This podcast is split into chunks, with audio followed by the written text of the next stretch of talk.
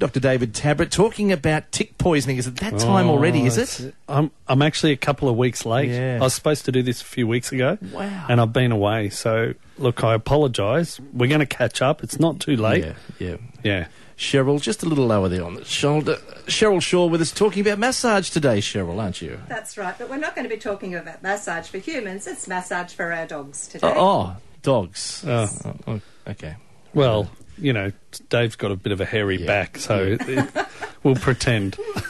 and of course, we'll be inviting your calls a little later on on 49216216 to be part of the program. Cheryl Shaw is with us talking about massage. That's right. Massage is really great, not only for us, but we also need to remember that it's really important for our pets as well. Massage has been around for civilizations, and you know what? The word actually comes from Greek word masso, meaning to knead. So just remember when you're baking your bread, you knead the bread. This is what you can do with your dog. But before you think about starting it, I want you all to take your dog for a vet checkup because there would be nothing worse than starting massage on a dog that may have some underlying problem. So it's really important to get that clearance from your vet before you start massaging. Um, once you do have that clearance, you're going to really, really, really enjoy massaging your dog. There's a lot of benefits that happen for your dog, apart from the fact that the dog will enjoy it, and so will you. There's um, the benefits that that happen are really, really physical, so that the dog is going to feel a lot better, and that patting and stroking will also increase the well-being of the dog. Um, when you are massaging your dog, just remember to find a nice warm place and make sure your hands are warm before you start massaging because there would be nothing worse than if your puppy is laying there and you put some cold hands on your dog of a morning. What massage will do, it'll increase the circulation uh, of your dog's blood and in turn that will help assist the healing and maintaining the strength and the tone of the muscles of the dog. It will keep the flexibility and fitness. We all know that some dogs are pretty sedentary, particularly your senior dogs. They'll lay on the lounge or on the bed or on the carpet and they're not moving a lot, which isn't really great. So, to improve um, their mobility, if you can ma- maintain a lot of massage, um, this will help the dog to increase its mobility.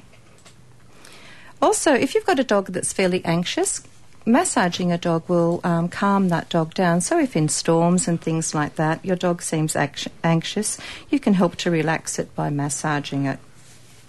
I think that's that's a really interesting point. That um, that anxiety, it probably works both ways. It works for the person, the pet owner, and for uh, the pet in those circumstances because it is a calming That's right, influence Dave. on both 'Cause of them. It sort of goes through. if, if you're if you're rubbing and stroking the dog, that's lowering your blood pressure as well, Mm. and it's also increasing the, the dog's blood flow through the body and helping the dog to relax as Mm. well. Yeah. One of the things I find that often happens with people who come into the vet clinic is that uh, they say, I was giving my dog a rub. Uh, they may not say it was massage, but same thing.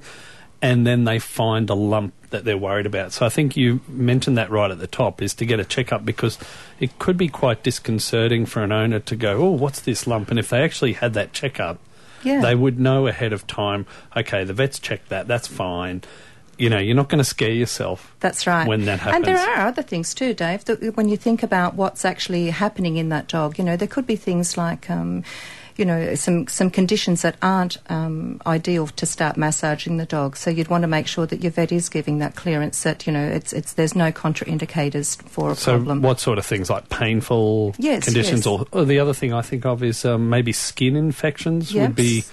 You know, you don't want to be massaging that, obviously. That's right. Um, or if there's yeah. inflammation that could actually, you know, or a wound there, that they don't want to be rubbing that until they get um, certainly somebody saying yes, it's okay to go ahead and do Mm. that. Oh, that's a good point too. Yeah, and, and again, with um, dogs that are pregnant, you wouldn't be massaging any pregnant dog. We certainly don't want to be doing Oh, that. you've got to send them to uh, anti prenatal classes, learn how to breathe. Yes. So um, work. it is really important, though, to um, to make sure that. Um, you know, you do, you do, uh, that you're gentle with the dog when you're doing it. If the dog is experiencing any discomfort, then stop and move on to another space because they, you may not be doing it just quite right. But you can massage your dog at home. There's no need to go off to find a professional unless that's something that you want to do. But it's a really nice bonding experience for both the owner and for the dog. How long would you massage a dog for? If you think you lay the dog down, obviously Yeah. they may th- the dog might set the time limit, That's right. But uh, you know how long do you think Usually, is useful? usually about 20 to 30 minutes. It'll depend. Again, if the dog has had enough, it's going to sort of indicate that it's not feeling like it wants anymore. Hmm. Um, the, the other thing is, you know, you need to make sure that you're balanced in the way you are massaging the dog as well. So not just concentrating on one particular area. So if you're doing, say, the hip on the right side, make sure you also do the hip on the left side, just so that the symmetry's there, so that the dog is feeling quite even when it gets up and moves away. Mm. And so, are these uh, just doing large muscle groups really um, on the body, and just how's what's that you mentioned about the word of kneading? Yes, but we're not we're not kind of digging in. Oh no, no, no, no digging in. So, No. so just some rolling of of your um, the pad of your palm of your hand. So rolling that in. No poking with fingers and things like that, because obviously if we poke, that's not a nice feeling. um, right. And long, smooth strokes. So long, smooth um, strokes, and you know, sort of making them just nice and smooth. A little bit of pressure, but not too much. Mm. I'm going to ask this question: Yeah. Can you do it with your cat? Oh, I think it's the two stroke rule. Two strokes, the third one. Two and a half. Yeah, Yeah. two and a half. I think, you know, oh, that's an interesting one. Yeah, the cat goes in for a massage, and the owner comes out bleeding. Yes, yes. Yeah. Maybe your ragdoll might be okay. Oh, the more floppy Yeah. type of cats. Yeah, Yeah. they're going to tolerate a bit more, but um, certainly, you know, I don't think your Siamese is going to enjoy that. Oh no. Okay.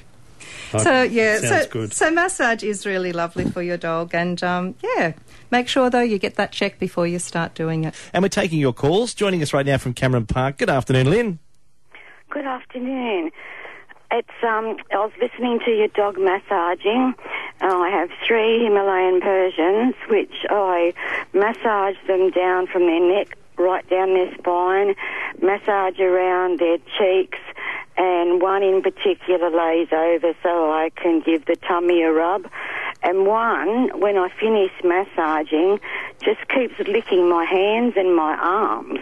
Oh, Lynn, that's really oh. lovely. So you've got three cats that really enjoy massage. Yeah, I, well, yeah, I, they just sit, oh, they sit up, they sit in line for a comb.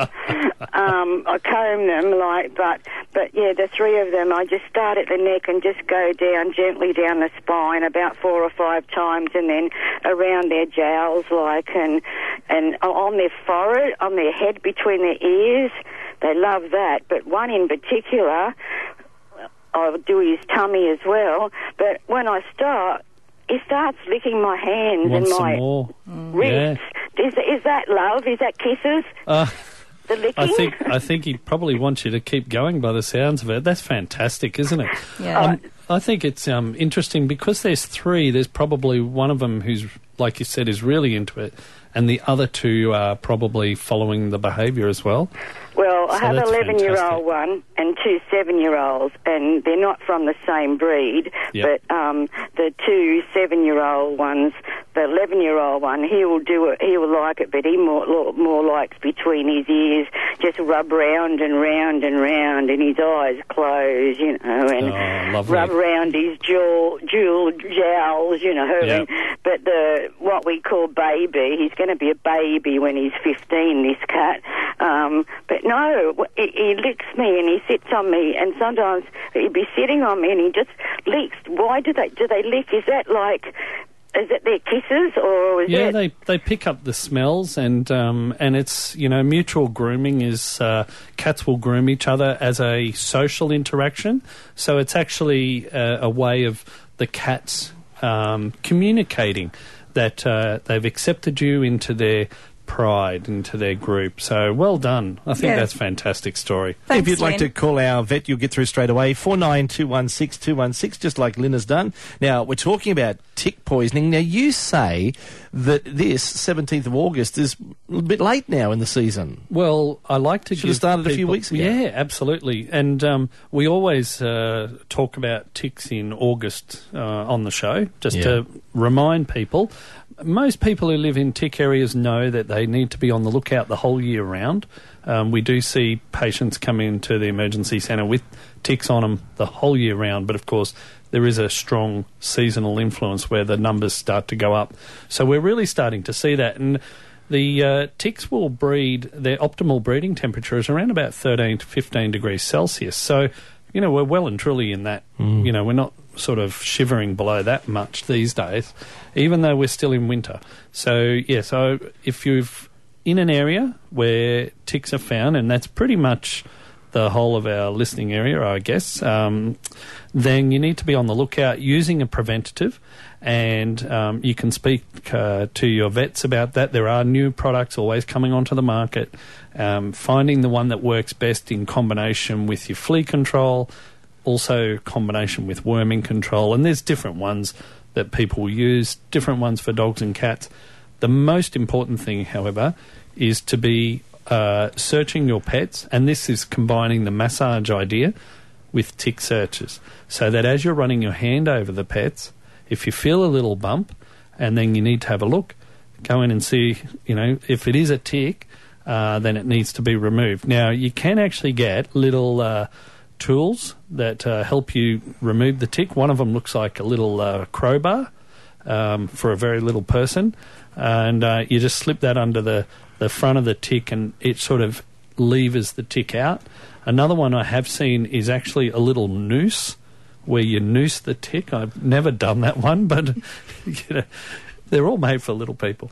And uh, but the one I, I look, I I usually don't have those things handy when I'm ready to remove a tick, so I have a pair of tweezers and I'll lay them f- uh, flat against the skin so that I'm not coming from the top of the tick down with the pincers towards the skin. I'm, they're flat against the skin either side, and then I close the jaws of the tweezers around the tick, and then I just roll it over. I don't pluck it out. I just roll it, and that way it'll just pop out quite easily.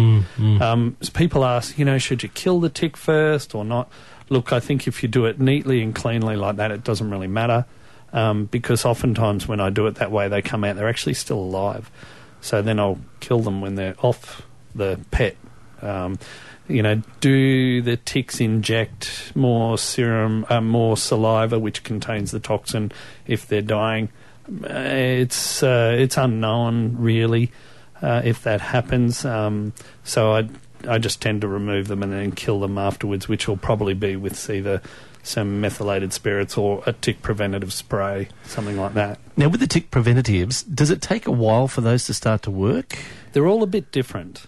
So you've got uh, some collars, there's um, sprays and washes, and and they have different residual effects, which means after you put it on, uh, how long before it starts working, and then how long does it keep working for?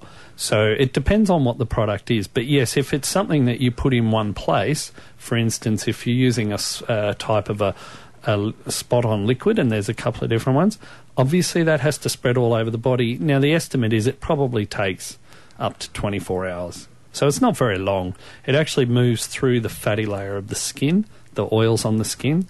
So if you've just bathed your dog with a shampoo, which will often take those oils out of the skin, probably you need to wait the next day before you put the uh, tick preventative on. Otherwise, there's no oil on that skin for it to move through.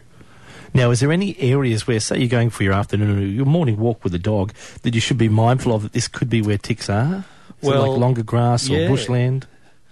It would be. It's probably the classical story that yes, they'll be found in the long grass, and ticks have this life cycle where the um, eggs hatch and the larvae come out, and then they shed their um, skin, and then they develop into nymphs, and um, and then the nymphs have a feed, and then they shed their skin.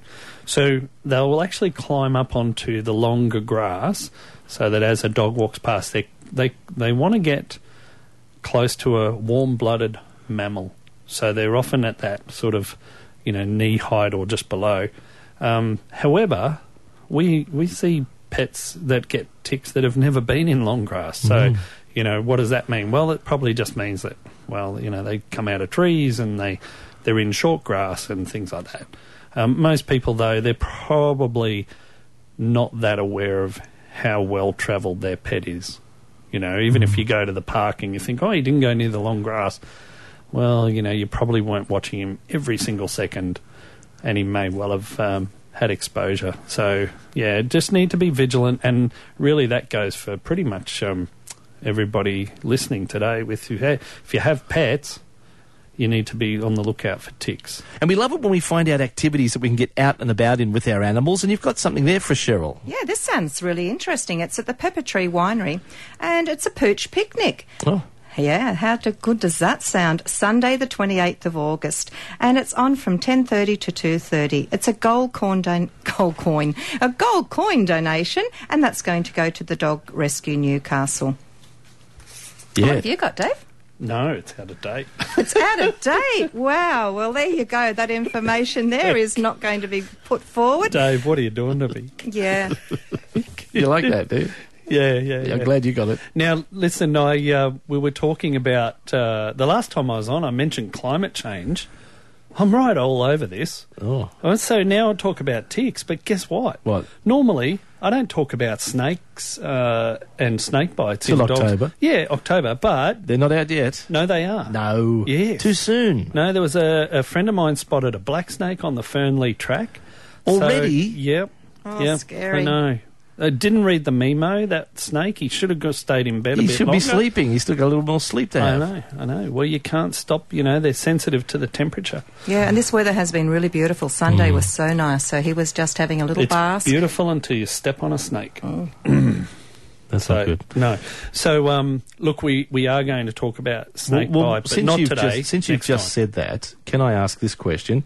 Right. I'm out walking my dog, boom, gets bit by a snake. What's the first things I do? Can you go through the process, what we should do? Well, the first thing you don't do is put yourself in danger. Right. Okay, so don't be a hero. I know, like you, that's your natural tendency. Don't try and think I've got to get the snake and take it in. Right? No, I that's what that. happens. That's how actually people get bitten. No. Is because they think, oh, if I take the Just snake, try we and can observe what colour it is, wouldn't you? Just Doesn't matter. We've got a test. Okay. We've got a test kit Good. that'll tell us. So don't. First of all, don't put yourself at risk. Um, dogs often. Um, you know, they don't know, they don't have that psychological fear of snakes. They actually can be quite aggressive towards uh, snakes. So, normally, if it was a person, you think, well, if you get bitten, you just lay down not move, you know. Dogs, no, they'll run, do silly stuff. So, you do need to keep them calm.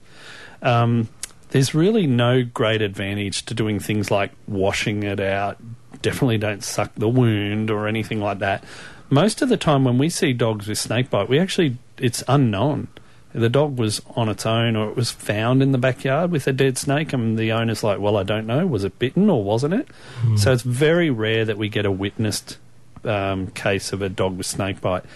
But uh, the best advice is stay calm, don't panic, don't put yourself at risk, and take your dog to the nearest vet as quickly as possible, even if they're showing no signs.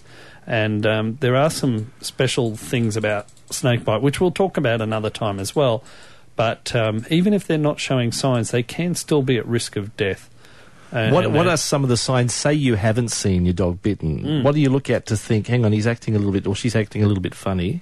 Well, that's that's usually what people say to us. He's acting a bit funny. So it's often the dog might be a bit wobbly. They can vomit. They might start to experience breathing problems, so noisy breathing, or just really not moving air in and out. Uh, if they're collapsed is another thing. If you notice any um, bleeding, like I've had a dog come in that was their first sign of snakebite was that it had passed uh, bloody or red urine. And so, as part of our testing to say what could be causing that, then we discover that that um, it's been bitten by a snake. The funny thing too is that um, you know you might think, oh well, it, he's been inside for the last half hour. I've had a cat that came in that was witnessed to be bitten, and then seemed to be okay for two days, and then Okay. came in with symptoms. So the time usually yes, it's a very close time frame. Can, can you can you save them, or in cases is it fatal? No, look, in, in most cases, um, our treatments are effective and um, we, we send them home um, Right. doing well. Obviously, there's some patients that uh, are going to have um, more severe envenomation than others. Um, and some of those we have different strategies. So it might be we have to put them on a ventilator, um, give them plasma transfusions, things like that. But the anti venom that we use in Australia is so effective, it um, can rapidly reverse the uh, effects of the toxin very, very quickly. Sorry, I should say venom, not Yep. toxin. Great news. Thank There you you for go. that. From Bishop's Bridge, hello, Richard. How are you this afternoon? Thanks for taking my call. No worries. Um, I have a uh, nine-year-old. Um, he's cross uh, Maltese Bichon. Yep. He's uh, all curly hair, it's all ringlets. Um, ever since I've had him, he's always had a lot of uh, hair built up in his ears, and um, of late he's uh, developed this uh, wax problem on both ears. hmm Uh, I've had him to my vet, and he uh, had a look at him. Yeah, okay. Uh, pulled out um, just brown hair. He said, "Just pull it out," you know, which I did. Yeah. And uh, he gave me, or I had to purchase Uricol. I think it's called Uricol. Uh, righto. It's, Yep. It, sorry, it, it's A A U R A C O L. Oracle. Yep. Okay. Or- oh, yeah, it's sorry, an ear, ear cleaner. Yeah. Yeah, um, and he said, "No, this will do the job." And uh, I've used all of this, and uh, he still has the same problem. So, what colour is the wax that's coming out? Well, it's, it's dark brown. Dark brown. Yeah. Now, does your little one? Does he lick at his feet? Has he got um, problems with his skin on his feet? Uh, no, uh, obviously he scratches uh, his ears uh, with his back legs, and Right. and he'll tend to lick the wax off them, I guess. Yeah. Okay. it's um it's a pretty common problem that we see in these little dogs, and so oftentimes it's associated with um, skin allergies, and that's why I was asking about other problems around the their feet and things like that. But ears are a real problem because there's very poor ventilation, and so your vet's advice about removing the hair is really useful in that um, it actually allows more air to get in there, and you're using a cleaner. A lot of dogs end up that this becomes a maintenance issue. So once you make sure there's no allergies or any other reason to have an ear problem, and sometimes that can include a few more visits to the vet to make sure that's happened, um, you know, that you've got it all cleared up. But a lot of the time, you're just going to need to do it as a maintenance thing. Sometimes you can use uh, dietary therapies to help if uh, we suspect that there might be some dietary aspect to this as well, or you may need allergy testing if it looks like that's the problem. But it's not unusual for an older dog, particularly those little Maltese, to have chronic ear problems which require chronic care, just as you're doing at the moment. So, worthwhile going back to the vet, but I'd say you might be in this for the long haul. Good luck with that. Thank you so much for giving us a call, Richard. We're out of time. Thank you so much for joining Thanks, us for Pet Chats. There's our vet, Dr. David Tabbert. And Cheryl Shaw, thank you for today. Thank you. We'll be back again from midday next Wednesday here at 2NURFM.